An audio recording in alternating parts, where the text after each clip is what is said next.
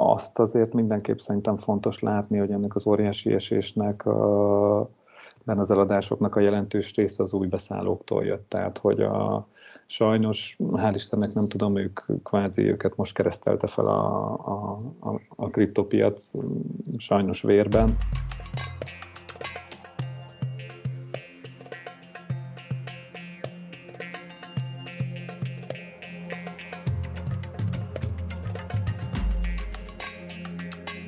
Elképesztő mozgásokat láttunk az elmúlt napokban a kriptovaluták piacán. A múlt heti órási zuhanást komoly felpattanás követte, miközben számos fontos piaci esemény is történt, amelyeket a mai podcastben fogunk jobban kibontani. Sziasztok, én Kövesi Kárevők, a portfólió elemzője, és itt van ma velünk Magyarosi Attila, a CoinCash.eu társalapítója és ügyvezető igazgatója. Szia Attila, üdvözlök a mai podcastben.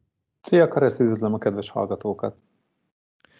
Kezdjük a legelején, ugye Elon Musk rendszeresen posztol a kriptovalutákról, és azt is határozottan ki lehet jelenteni, hogy ezek a kiírások azért rendszerint meg is mozgatják a piacot. Az egyik ilyen bejelentés az volt, hogy a Tesla mégsem fogadja el a bitcoint, mivel a házat működése nagyon energiaigényes. Ezek után Musk kiírt a Twitterre, hogy egyeztet észak-amerikai bitcoin bányászokkal a megújuló energia nagyobb mértékű használatáról a bányászatban, és ennek az egész folyamatnak a transzparensebb tételéről. Szerinted ebből a nagy zajból, amit Elon Musk körül zajlik, ebből mire érdemes figyelni?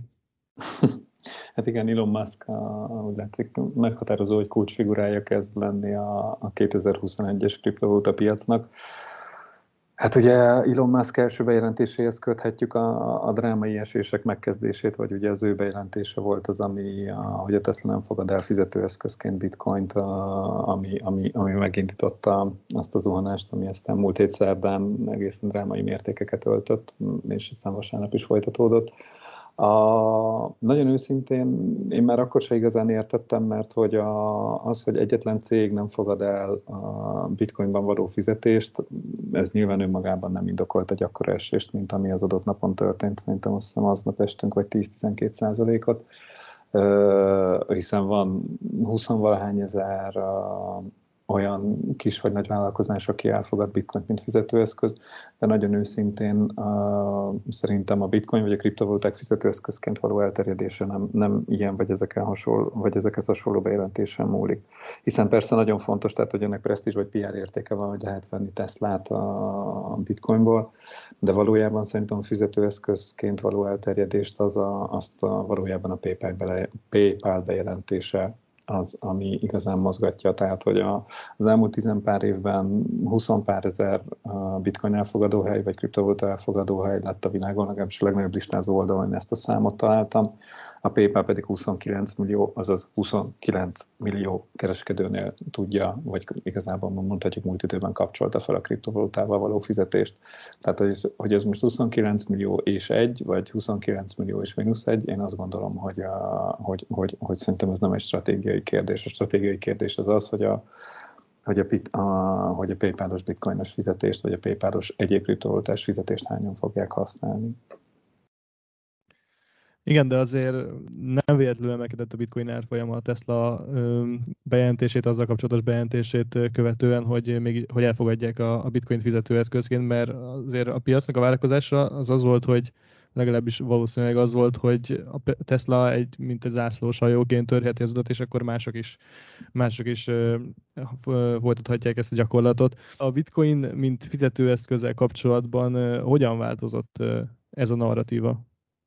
Én továbbra is tartom, hogy, a, hogy az emelkedés szerintem nem, a, nem, nem az, az indukálta leginkább, hogy, a, hogy, hogy Teslát lehet-e venni bitcoinért, vagy nem, hanem az, hogy a Tesla benyújt a zsebébe, és 1500 millió dollár értékben vásárolt bitcoin. Tehát, hogy szerintem én legalábbis nagyon remélem, hogy a, hogy a piac ennek örült, és nem annak a 12 darab Teslának, amit valószínűleg bitcoinba fizettek volna ki.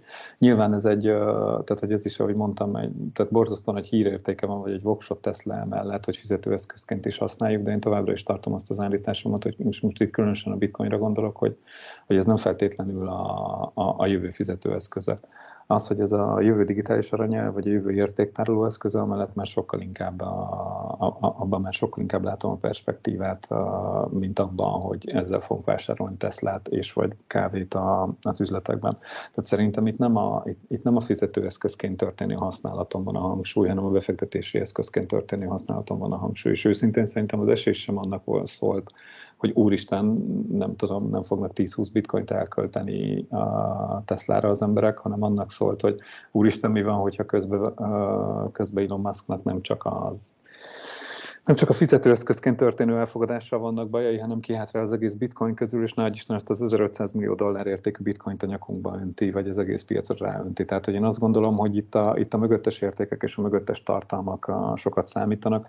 Nem véletlenül volt az, hogy, hogy szerintem talán 24 órán belül a bejelentése után Elon Musk is szinte egy publikus tweetben tisztázta, hogy nem, annak ellenére, hogy fizetőeszközként nem fogadják el, egyetlen darab bitcoin sem adott el a cég az elmúlt időszakban, és nem is tervezi, mert hogy továbbra is szentül vissza kriptovaluták jövőjében.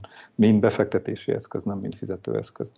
Így egyébként egy pár nappal később, hogy, hogy ugye Michael Saylor által vezetve meg volt az észak-amerikai bitcoin bányászokkal zárt ajtók mögött történt meeting, azért, azért körvonalazódik egy-két teória. Tehát a, ahogy, ahogy korábban beszéltük telefonon is, a, én, én azt gondolom, hogy Elon Musk a világ leggazdagabb embere. Nem, nem gondolom, hogy ez egyértelműen azt jelenti, hogy Elon Musk a világ legokosabb embere is, de azt viszont mindenképp gondolom, hogy ha Elon Musk leteszi a voksát a bitcoin mellett, akkor azért ott, ha nem is ő személy szerint, de a szakértői csapata utána néz, hogy ez mi, hogy zajlik, hogy zajlik ennek a bányászata.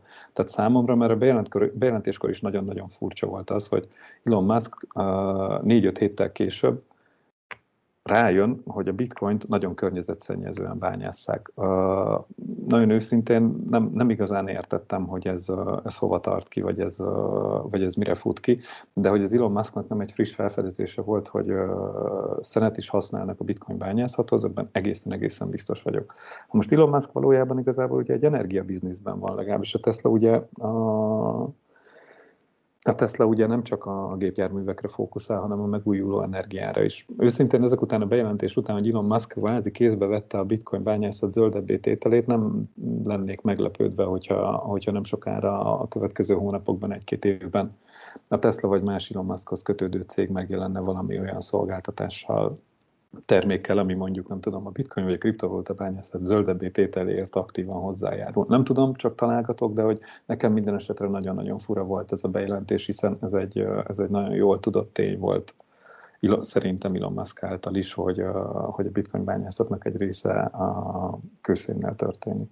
Az ESG nyilván a befektetéseknél is egy egyre, egyre inkább fontosabb szempont, és a bitcoin is azért előkerül, vagy a kriptovalutáknál általánosságban. Ugye az egy, erre az egyik megoldás az, hogy a konszenzus mechanizmust azt proof of work, proof of stake-re változtassák meg, ami ugye az Ethereum-nál várhatóan a nyáron meg fog történni, viszont a bitcoinnál jelenleg nem láttunk ilyen irányú fejlesztést. Hogyan lehetne mégis környezetbarátabbá tenni a bitcoin hálózatot, illetve a bitcoin bányászatot?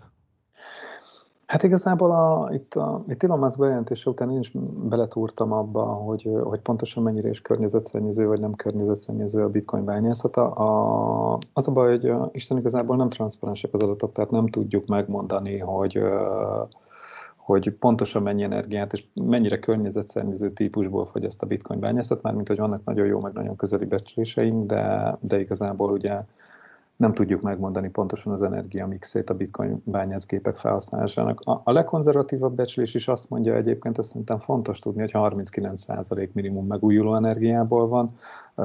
A, az optimisták becslések azt mondják most jelen pillanatban, tehát a mai napon, hogy a 60%-a a bitcoin bányászatnak megújuló energiából, energiából kerül fedezésre. A, az igazság valószínűleg valahol a kettő között van, tehát szerintem számolhatunk mondjuk durván egy ilyen 50%-os megújuló energia felhasználásra. Őszintén szerintem ez, ez számomra az én várakozásaimnál, vagy legalábbis, hogy a hírekből lejött, ez mindenképp egy, egy jobb mix. Azt gondolom, hogy a, a bitcoin energia felhasználását zöldebbé tenni, ez szerintem mindenképp egy jó cél, vagy egy, egy jó törekvés, tehát most már azért egy kis közepes ország, éves energiafelhasználását tényleg elhasználjuk arra, hogy bitcoin bányásszunk. Nyilván pont ilyen fun fact, hogy a, az amerikaiak a karácsonyi világításra több energiát használnak, mint egy kis közepes ország a éves energiafelhasználása, tehát hogy sok energiapazarló tevékenységünk van még az emberiségben, nem feltétlenül csak a bitcoin bányászat az, de ettől függetlenül szerintem tényleg ez egy jó irány, vagy egy jó cél, hogy a bitcoin bányászat mindenképp legyen zöldebb. Ugye, hogyha haladunk kronológiai sorrendben tovább, akkor a másik fontos esemény az volt, hogy Kína tovább szigorította a kriptovalutákat érintő tiltásokat, pontosabban a 2013-as és 17-es szigorítást egészítették ki konkretizált pontokkal, de a lényeg, hogy egyértelműen az látszik, hogy Kína melyik irányba halad, és mégiscsak a világ másik jobb gazdaságáról beszélünk, ahol a lakosságnak óriási vagyona van kriptovalutákban, illetve ugye a bitcoin bányászati kapacitásoknak a nagy része is Kínában található. Neked Neked mi a véleményed, hogy mekkora hordrej volt ez a bejelentés? Ugye mégiscsak ez volt az, amire konkrétan beszakadt a piac. Abszolút. Hát az, hogy mi az én véleményem, aztán kevésbé fontos az, hogy a piac, a piac milyen véleményt formált belőle, aztán fontosabb a... Nézd, igazából tehát azt látjuk, hogy szerintem az fontos kiemelni, hogy, a, hogy az, új, az új bejelentés az gyakorlatilag a 13-as meg a 17-es tiltásnak a reiterációja. Tehát tulajdonképpen új rendelkezés nincs benne, tovább pontosítja, tovább részletezi azoknak a szolgáltatásoknak a nyújtását, amit, uh, amit nem szabad nyújtani a kínai pénzügyi szolgáltatóknak. Én azt gondolom, hogy ez kezd kb. ilyen tradíció lenni, hogy minden bitcoin a bika piacban vagy bull ciklus közepén Kína betiltja a bitcoint, a akkor ugye mindig drámai, mivel a világ második legerősebb gazdasága, és mivel igen, sokan bányásznak Kínában, és sokan is kereskednek Kínában, ezért, ezért mindig drámai reakciókat ad rá a piac. Tényleg kezd kicsit ilyen tradíció lenni, hogy a bika piac közepén Kína betiltja a bitcoin. Még Indiát várom esetleg, mert még 17-ben ugye ez volt a másik, hogy meg majd India is betiltja a bitcoint. Ennek ellenére a bitcoin valahogy mindig túléli, aztán utána mindig valahogy magasabb árfolyam szintek jön ki. Azt szerintem azért nagyon fontos látni, hogy a, hogy a két legnagyobb kínait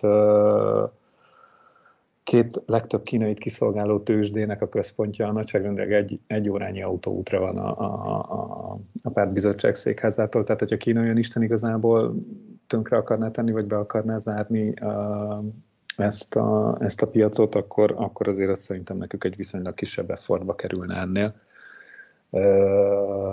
De az nyilván egyértelmű, és abban egyetértek veled, hogy, hogy még a nyugati világ, a Amerika, Európa addig egy szabályozott piac, és egy liberalizáció felé tart, illetve hogy a, a tradicionális pénzügyi rendszerbe hoz, hogy tudják beilleszteni ezeket az új fenoménokat, és ugye, ahogy, ahogy látszik is, nagy befektetési bankok egyre másra adják ki a száz oldal fölötti tanulmányokat arról, hogy hogy, született, hogy születik egy új eszközosztály, addig, addig Kína, Kína nem szeretné, hogy, hogy ez gát, gát nélkül terjedjen a, az országának a lakói között.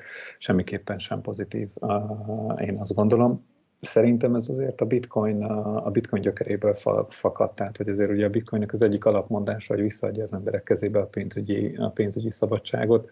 Egy olyan országban, egy olyan kultúrában, egy olyan berendezkedésben, mint Kína, szerintem biztos, hogy nem a legjobb mondás, hogy hogy visszaadják az embereknek a pénzügyi szabadságot. Innentől kezdve én azt gondolom, hogy minél erősebb lesz a kriptoökoszisztéma, azon belül a bitcoin vagy más kriptovaluták, én azt gondolom, hogy annál több ilyen kvázi ellenállást fogunk látni, kifejteni az irányába, egészen addig, amíg, amíg, amíg a folyamat annyira megállíthatatlanná nem válik, hogy ezek az országok is kvázi idézőjelben beadják a derekukat, vagy szabad hozzáférést engednek. Szerintem kicsit ez hasonló az internet megállításához, tehát ugye ott is, ott is született egy nagy tűzfal, aztán azon belül valahogy mégiscsak elfogadtuk ezt az egészet, és aztán Kína is kialakította azokat a módszereket, hogy hogyan szabályozza a nagy, a nagy tűzfalon belül történő internetes aktivitást.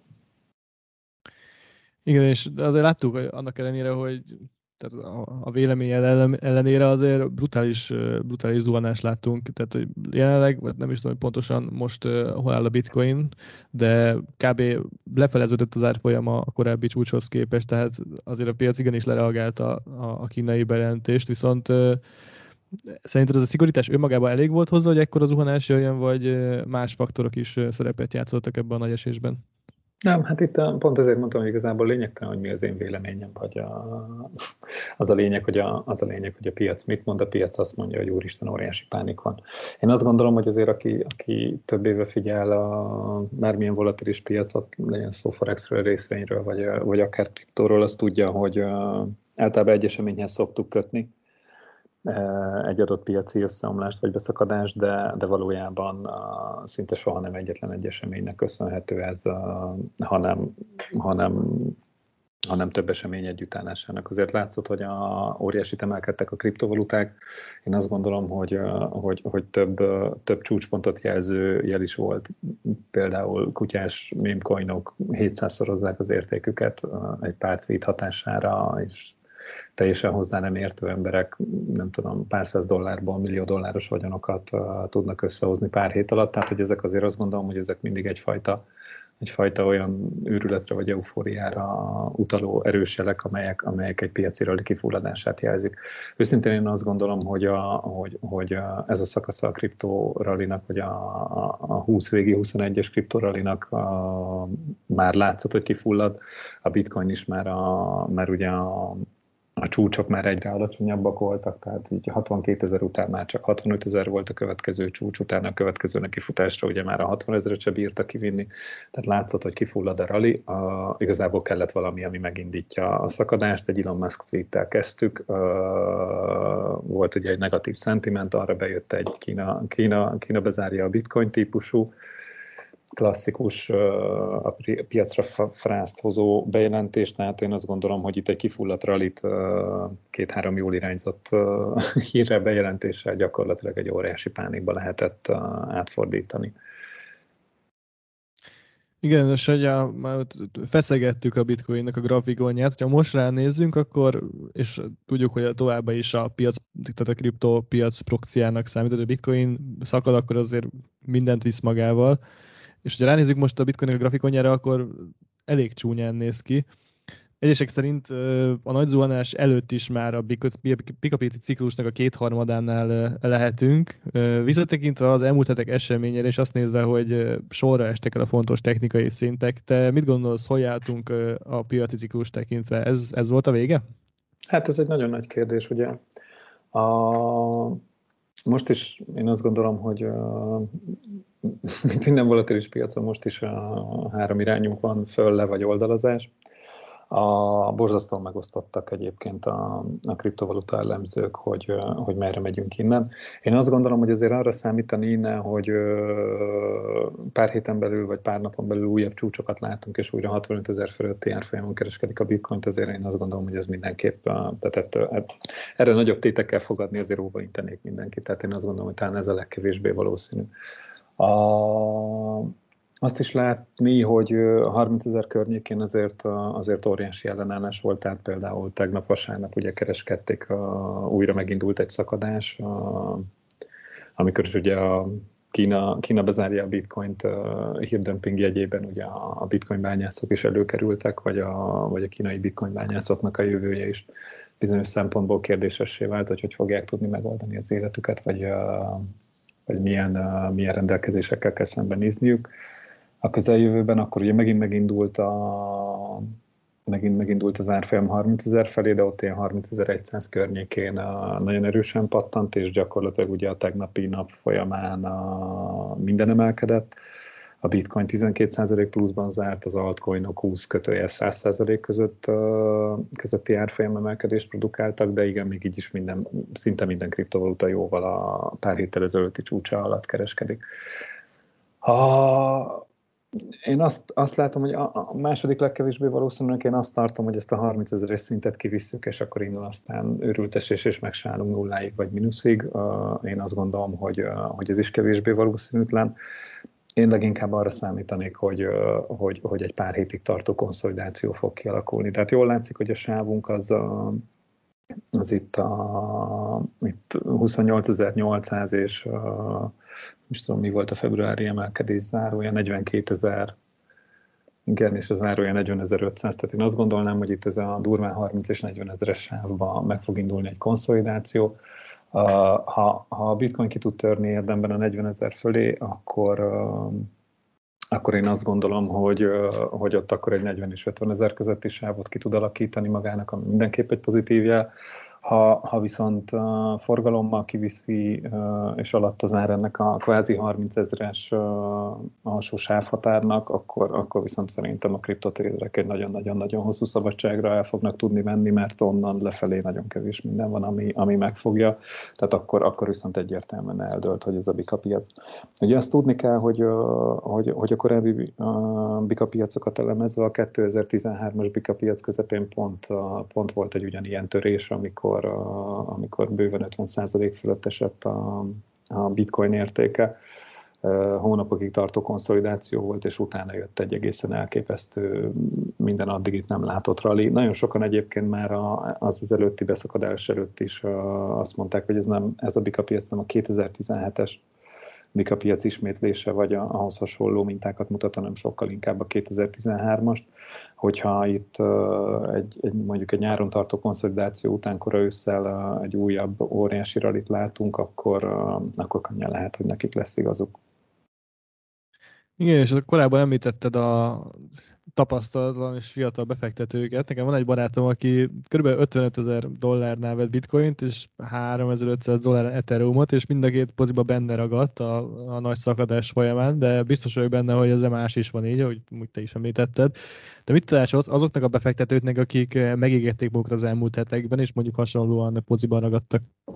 Hát azt, a, azt tanácsolom nekik, amit mindenkinek szoktunk tanácsolni a minden ügyfelünknek, akikvel először találkozunk, és az első kriptovalutáit vásárolja, hogy ez egy rendkívül volatilis befektetési eszköz.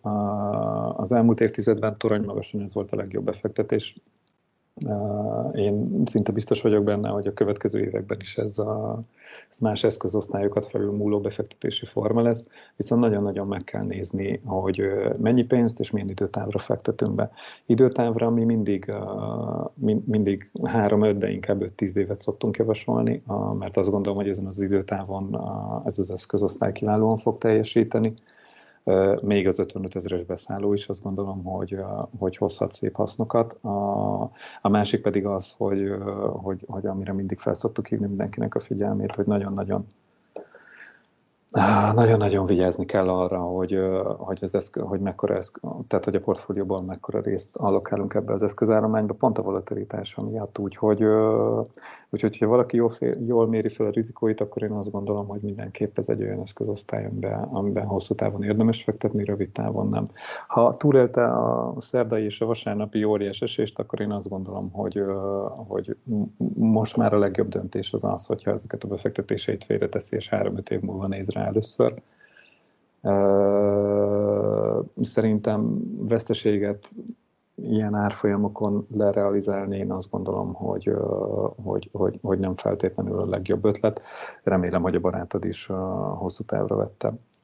Azt azért mindenképp szerintem fontos látni, hogy ennek az óriási esésnek benne az eladásoknak a jelentős része az új beszállóktól jött. Tehát, hogy a, sajnos, hál' Istennek nem tudom, ők kvázi őket most keresztelte fel a, a, a, a kriptopiac sajnos vérben, tehát hogy, hogy, hogy akik az elmúlt hónapokat vásárolták végig, ugye azoknak abban a paradicsomi állapotban lehetett része, hogy majdnem minden, minden reggel, amikor fel, felkeltek és ránéztek a befektetésükre, akkor az mindig többet ért.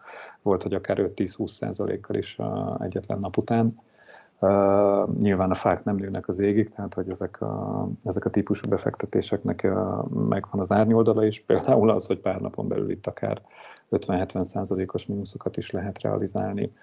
Mm, azért az látszott, hogy, a, hogy ezeknek a drámai eséseknek az egyik jelentős részét az az okozta, hogy, a, hogy olyan elképesztő magaslatokba ment a, a tőkátételes ügyleteknek a, az úgynevezett open interestje, a, amit eddig soha nem láttunk, tehát ilyen 40-45 milliárd dollárnyi nyitott pozíció volt a piacon, és hát mondanom sem kell, hogy a, hogy a kisbefektetők jelentős része óriási long pozíciókban volt, tehát még 55-60-61 néhány ezer dollárról is arra nyitottak többszörös tőkeáttétellel kvázi idézője befogadásokat, vagy future long pozikat, hogy, hogy innen még tovább emelkedik a bitcoin. Most ugye ezek a tőkeáttételes pozíciók, ezeket, ezeket az ember valamivel fedezi, jellemzően stablecoin vagy bitcoinnal, amikor az árfolyam beszakad, és a, nem elég a fedezet, akkor ugye a tőzsdék ezeket kvázi úgynevezett kényszerlikvidálás alá veszik, ami azt jelenti, hogy a veszteség elkerülése véget likvidálják a pozíciókat, ami azt jelenti, hogy eladásokat generálnak. Na most ugye minél több ilyen eladás generálódik, annál lejjebb megy az ár, minél lejjebb megy az ár, annál több felfelé vagy long, longra nyitott pozíció kerül veszélybe. Innentől kezdve eszkalálódik a, a, a, eszkalálódik a helyzet, és gyakorlatilag például múlt héten szerdán ezt láthattuk, hogy a egyetlen nap alatt 5,5 milliárd dollár long pozíció lett likvidálva, ami, ami azt hiszem a történelemben a második legnagyobb mindjárt nézem pontosan, hogy mennyi, ah, 5,4 milliárd dollár értékben 24 óra alatt likvidáltak long pozíciókat. Tehát én azt gondolom, hogy, hogy, hogy itt volt egy ilyen öngerésztő folyamat, ahol, ahol, ahol már az őrült, az őrült tökeltételeket kvázi a piac most így hát nem tudom, kipurgálta vagy kitisztította. A másik oldalon viszont, ami nagyon érdekes tény a, a szerdai meg a vasárnapi esésről, hogy az intézményi befektetők viszont, viszont szép csendben végvásárolták ezeket a ezeket az óriási szakadásokat, tehát hogy ők ebben viszont, viszont nem a veszélyt, hanem a lehetőséget látták, és például a, most a legnagyobb intézményi platformunk a, a kriptovalutákban az egy LMX Digital nevű platform. Pont nemrég, tegnap, tegnap előtt adták ki a sajtóközleményt, hogy, hogy múlt szerdán életük rekordforgalmát bonyolították, azt hiszem 6,6 vagy 6,8 milliárd dollár értékben és bár konkrétan nem mondták meg, de egyértelműen sajtóközleményben, hogy túlnyomó részt vállalati oldalon vásárlók voltak. Ami azt jelenti, hogy míg az egyik oldalon a kis befektetőket kvázi kényszer likvidálta a tőzsdéjük, addig a másik oldalon az intézményi befektetők pedig szép csendben összevásárolták maguknak az olcsó bitcoint. Én azt gondolom, hogy bár most nagyon rosszul néz ki a piac, vagy ez semmiképp sem egy pozitív kép, amit most látunk, összességében hosszú távon ez mindenképp egy, ez mindenképp egy nagyon pozitív jel, hogy az intézményi befektetőktől most nem azt láttuk, tudtuk, hogy úristen, a bitcoin lufi kidurrant, és akkor most gyorsan mindent el kell dobni, hanem azt láttuk, hogy, hogy, hogy ők lehetőségként fogják fel ezt az árfolyam korrekciót, és hosszú távra, ők viszont hosszú távra terveznek, ez egyértelmű. Igen, és hogyha már így áttértünk az intézményi befektetőkre, ugye Ray Dalio a világ legnagyobb hedge az alapítója is bejelentette, hogy tart bitcoint, és inkább a bitcoin preferálja kötvények helyett, emellett pedig a Goldman Sachs, a világ legnagyobb befektetési bankja, és egy nagy elemzést adott ki a kriptovalutákról, nem csak a bitcoinról, Ethereum is van benne, és több több másik kriptovaluta is. Szerinted mennyire fontos, hogy már nem az első nagy befektetési bank is foglalkozik a témával, és hogy tényleg a világ legnagyobb hedge az alapítója is bejelenti, hogy, hogy tart bitcoint, és jobbnak tartja, mint a kötvényeket? Őszintén szerintem, szerintem ezek a fontos hírek, tehát hogy a, tehát ahogy, ahogy a beszélgetésünk elején is mondtam, az, hogy egy cég, még ha a tesla is van szó, elfogad a bitcoint, igen vagy nem, az mondjuk egy PayPal-os 29 millió kereskedőnél történő felkapcsoláshoz képest, hogyha egymás mellé tesszük a mérlegben nem számít. Kína tényleg minden bikaciklusban többször betiltja a bitcoint, most 2021-ben is betiltja a bitcoint. Tehát nem mondom, hogy ezek lényegtelen hírek, de azt gondolom, hogy, hogy valahol zaj. Amit, amit figyelni kell a zaj mögött, azok pedig a fundamentumok. A fundamentumok pedig a bitcoinnál szerintem egyetlen egy dologra uh, kell koncentrálni, az pedig a network effect bővül a felhasználói bázisa, több a tárca címe, több a beszálló, jönnek-e, áramlanak-e be az emberek a, a tőzsdékre, itt ugye a kisbefektetőkre gondolok, egyre több nagy befektető teszi le a voksát a bitcoin mellett, mint eszközosztály mellett. Ezek a hírek, ezek azt gondolom, hogy ezek a fundamentumok, amire a 2020 20-as, 21-es rally épült, ezek szerintem változatlanul nagyon pozitív képet mutatnak. Igen, az árfolyam, az árfolyam borzasztó rosszul néz ki most, de azt gondolom, hogy mint minden network effect, ez egy, ez, ez egy hosszú távú játék, tehát hogy itt is szerintem azt kell figyelni, hogy hosszú távon hiszünk-e abban, hogy egy decentralizált hálózat az internet korában lehet-e értéktároló eszköz. Ha hiszünk benne, akkor az, hogy Ray Dalio ilyen kijelentést tesz, úgyhogy azért én, amennyire emlékszem az elmúlt években, én azért elég sok negatív kommentet és kritikát uh, olvastam tőle meghatározó pénzügyi portálok címoldalain, ahol, ahol, ahol kvázi a, a bit szapulta, vagy, vagy az értékét kérdőjelezte meg. Én azt gondolom, hogy az ilyen embereket, hogyha kvázi a közösség át tudja konvertálni, és belépnek ők is a kriptoökoszisztémába, én azt gondolom, hogy azok legalább akkora értékkel bírnak, mint nem tudom, amikor a világ leggazdagabb emberre teszi a voksát a, a bitcoin mellett. Talán nem szólnak akkor át a Twitteren, vagy, a, vagy az árfolyamokban, de hogy a hosszú távú fundamentumok szempontjából ezek borzasztó meghatározó kijelentések, én azt gondolom, hogy, hogy igen, egyértelműen. És hogyha a fundamentumokban hiszünk, és azok töretlenek, akkor azt gondolom, hogy hosszú távon maga az árfolyam, az árfolyam sem lehet igazán kérdéses. Igen, és záró kérdésként, ugye Goldman feszeget egy sokak által feszegetett témát, ugye az, hogy az Ethereum az túl fogja nőni a, a bitcoint, és felsorolnak mindenféle érvet a, a, a, az Ethereum mellett. Szerinted ez tényleg megtörténhet? A kriptovalutás körökben ezt, a, ezt az eseményt flippeningnek szoktuk hívni. Mm, amikor, amikor amikor a, amikor a flippening realitása menne, akkor, akkor sajnos eddig uh, 17-ben is, meg most is, most is igazából egy kriptovaluta, kriptovaluta bika piac végét láthattuk, tehát ilyen szempontból a flippening egy kicsit rossz szó, de nem akarok babonásnak tűnni. Szerintem megmondani senki nem tudja elképzelhetőnek, viszont abszolút elképzelhető az, hogy hosszú távon az Ethereum átveszi a, a bitcoin-tól a vezető szerepet. Én azt gondolom, hogy igazából a kriptovaluta ökoszisztéma is most ugye még nagyon-nagyon együtt mozog. Én inkább egy olyan jövőt látok, ahol a kriptovaluta ökoszisztéma is ugye most már 2400 milliárd dolláros piaci kapitalizációról esett, uh, esett vissza talán 1600-1700 milliárd dollárra. Az azért már egy nemzetközi pénzpiaci szinten is látható méretű kosár.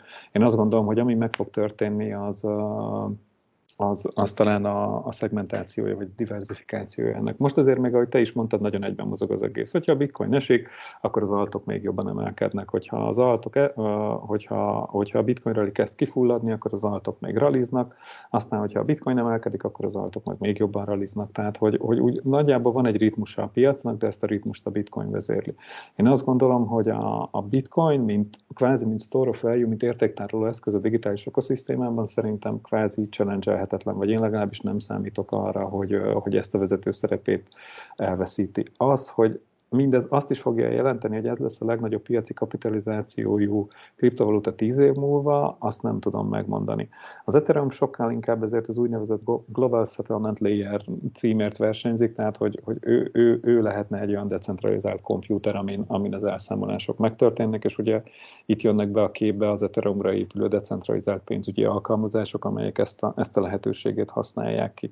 Az Ethereum meg tudja oldani itt akár a nyári forkal, akár a a Layer 2 fejlesztésekkel az előtte álló kihívásokat, leginkább ugye a, a tranzakciós sebességet, meg áteresztő képességet, illetve az azért fizetett díjakat, akkor azt gondolom, hogy az Ethereumban óriási a növekedési potenciál, és, és, és tényleg ugye itt vannak egészen hajmeresztő 10-20 ezer dolláros Ethereum árfolyam előrejelzések is, középtávon, közép-hosszú távon ezek sem tűnnek elérhetetlennek. A, innentől kezdve, ahogyha ezeket, a, ezeket az árakat eléri az Ethereum, akkor, akkor a flippening meg fog történni. Én azt gondolom, hogy inkább itt már eszközkategóriák lesznek, tehát én itt azt gondolom, hogy lesznek felhasználói közösségre szabályozott tokenek, tehát az ilyen consumable tokenek lesznek, a, lesznek settlement tokenek, a, lesznek store of value tokenek, és azokon belül fognak kialakulni kategóriák, hogy ki lesz a piacvezető, nehéz megsatszolni. Én azt gondolom, hogy azért a bitcoinnak mind kvázi ismertségben, mind kvázi marketingben, mind megértésben jelen pillanatban azért meg olyan előnye van az Ethereumhoz képest, ami, ami ha nem is behozhatatlan, de még előnyt mindenképp biztosít neki. Az szerintem mindenképp egy nagyon jó jel, hogy a Goldman, a, a Goldman már az Ethereumot hozza ki, mint, mint potenciális befektetési célpont. Szerintem ez jelzi azt, hogy az intézményi befektetők, bár ők is ugyanúgy, mint a retail befektetők, a bitcoinon keresztül lépnek azok a szisztémába, ahogy egyre jobban megismerik, egyre inkább ők is keresni fogják a potenciális, vagy nagyobb potenciálra rendelkező coinokat. Igen, és egyébként az ethereum kapcsolatban, akit foglalkoztató téma, az hallgassa meg az egyel korábbi kriptós podcastet, mert abban mélyen, mélyen belementünk a, a az Ethereum működésébe, a decentralizált, decentralizált alkalmazásokba, stb. Viszont Attila, én még egyszer köszönöm, hogy elfogadta a meghívásunkat, nektek pedig köszi, hogy itt voltatok, kövessetek minket Soundcloudon, Spotify-on és Apple Podcast-on. Legközelebb találkozunk, sziasztok! Nagyon szépen köszönöm, sziasztok!